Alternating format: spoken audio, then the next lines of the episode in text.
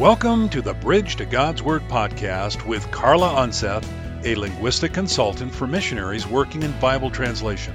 We invite you to visit us at www.bridgetogodsword.org to learn more about Carla's ministry. Now, here's linguistic consultant Carla Unseth. Hi, this is Carla Unseth with Building a Bridge to God's Word. Thank you for joining us on this month's podcast. This month, on the translation team that I'm working with, we are beginning to look at translating the book of Titus. But we're trying to teach our translators a little bit more about the book before they do a draft.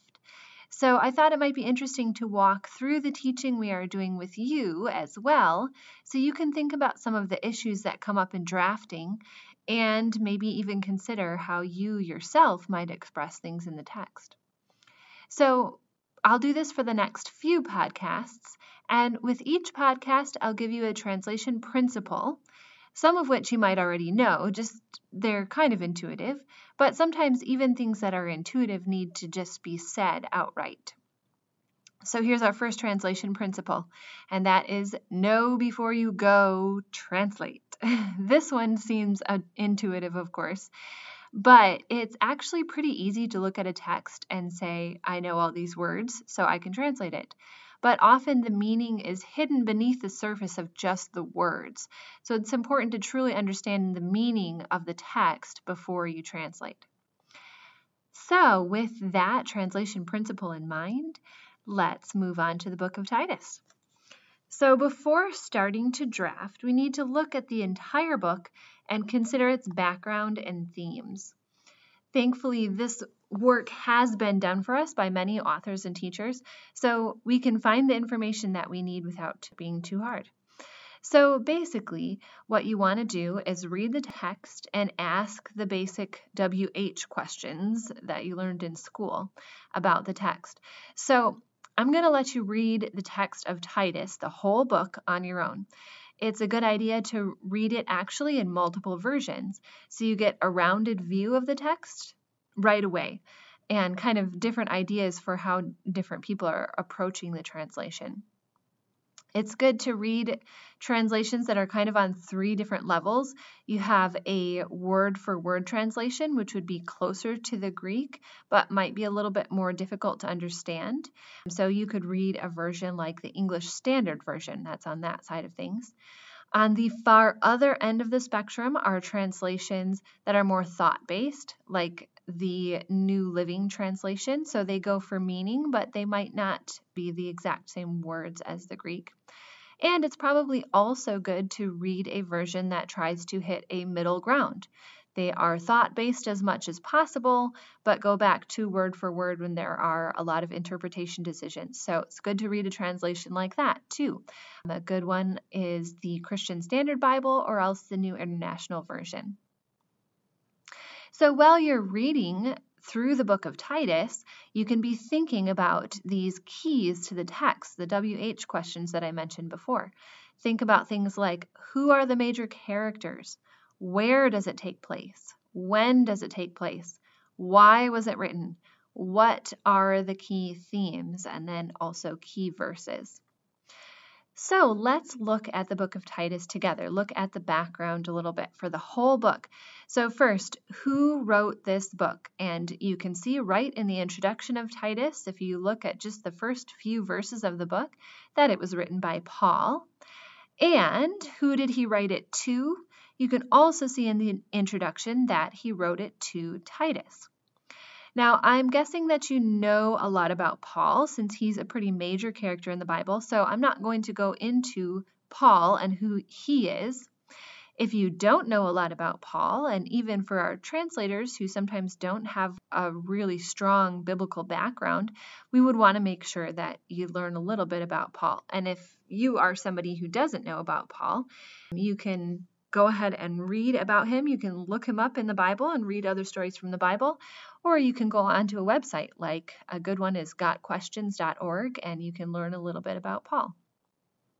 But even if you know about Paul, you may not know about Titus. If you do a search for Titus in the Bible, you're going to see his name mentioned in 2 Corinthians, Galatians, and 2 Timothy. So, even without doing a lot of other background research, we can learn about him from these books. So, in Second Corinthians, you see this relationship, you see the relationship that Paul has with Titus. You can see that Paul has a lot of love for Titus, trust in him in his work as a missionary to these churches and respect for the work that he does. So we see in the book of Second Corinthians I'll let you do a search for Titus and find the exact verses because eh, they're a little bit spread out, but you'll be able to find them easily.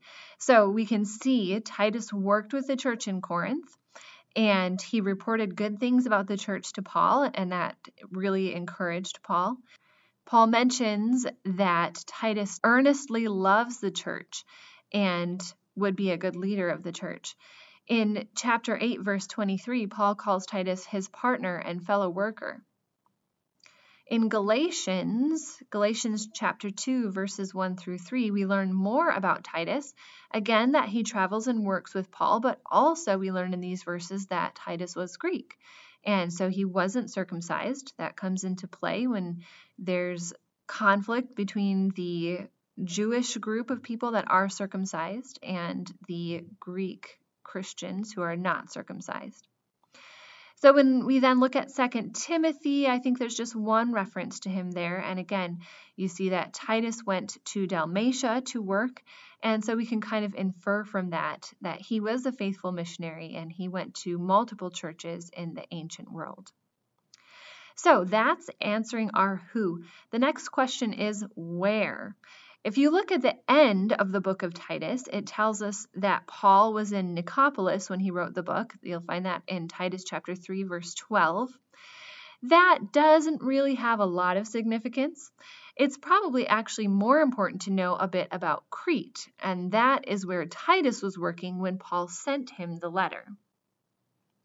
So, Crete was an island that was part of Greece, and Cretans believed that the gods, the Greek gods, were born on the island of Crete, including Zeus. And the way that they viewed Zeus may be a little bit different than the Zeus we know. They saw Zeus as a womanizer and a liar, a trickster. And actually, they were really proud of his underhanded nature, and they tried to live that way themselves. So, in fact, you'll see in the book of Titus, in chapter 1, verse 12, there's a poet actually from the island of Crete who said, Cretans are always liars, evil beasts, and lazy gluttons. So Cretans didn't have a very good reputation, and that came from the fact that they tried to imitate the Greek gods who had that kind of reputation of being gluttons and liars and and lazy. So, unfortunately, the church in Crete wasn't looking a whole lot different than the world around them. So, Titus kind of has his work cut out for him as he is seeking to work with this church. So, that answers our where question. Now we can look at the question of when. The book itself doesn't say, but if we looked at a timeline of Paul's life, we can see this book was written probably around AD 66. That kind of helps it place the book in the timeline of the church. Now, that's a short question to consider, but now we can consider the question of why. Why was this book written? There are a few different purposes of the book. The main purpose is found in verse 5 of chapter 1. Paul left Titus in Crete to appoint elders and to put the church into order. So, Paul had been there with Titus. He left Titus there to finish appointing elders, finish up whatever other work needed to be done. And then this letter is a follow up on that. He's encouraging Titus, he's giving him more instructions just to make sure that Titus is doing that work. So, chapter 1 gives us some instructions on how to appoint, appoint elders. In chapter 2, verse 1, he tells Titus to teach sound doctrine and follows that up with what relationships should look like within Christian households. He encourages Titus to be bold in chapter 2, verse 12. And then that is the last verse of chapter 2. And in chapter 3, he continues with more instructions for Titus to apply as he puts the church in order.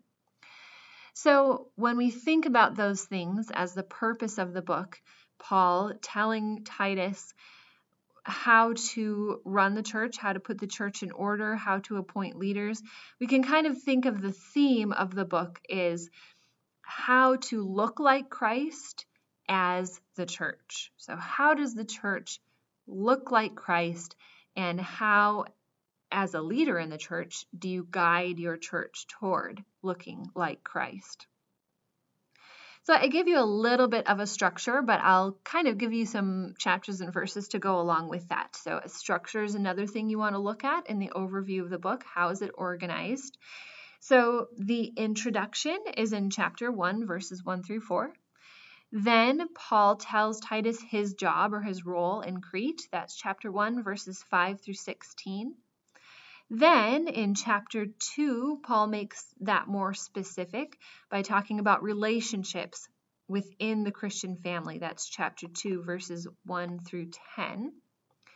Then in chapter 2, verse 11 through chapter 3, verse 11, Paul kind of goes back and forth between two ideas, and that is how to live in grace and the work that God has done in our lives. He kind of goes back and forth between laying out salvation and then saying, and so we live this way, talking about salvation and grace, and then saying again, and as a result, this is how we live. So then in chapter 3, verses 12 through 15, Paul kind of wraps it all up, gives his final instructions and conclusion.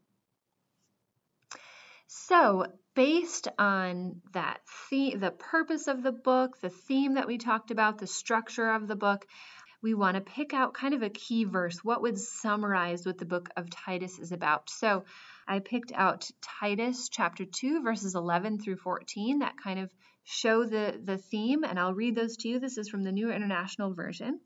It says, For the grace of God has appeared that offers salvation to all people it teaches us to say no to ungodliness and worldly passions and to live self controlled, upright, and godly lives in this present age, while we wait for the blessed hope, the appearing of the glory of our great God and Savior, Jesus Christ, who gave himself for us to redeem us from all wickedness and to purify for himself a people that are his very own, eager to do what is good. So I felt like this this little section, these verses kind of encapsulated that looking at the nature of people who lived in that area and saying, as Christians, we live differently. As Christians, we live self controlled, godly lives. But the reason is because of Jesus Christ, who gave himself up for us to redeem us from wickedness. So, kind of gets all of those ideas in these verses. So there's our background of Titus. Based on that, we can start looking more in depth at individual sections of verses and think about different translation issues. Those are kind of different than devotional issues, things you might want to apply to your life. We want to think instead about how to make things clear in translation. So, this is a small book, but it has an important message. We want to make sure that it is translated well, translated clearly, and so next time we'll start looking at those specific translation considerations. So I hope you can join us again next time for Building a Bridge to God's Word.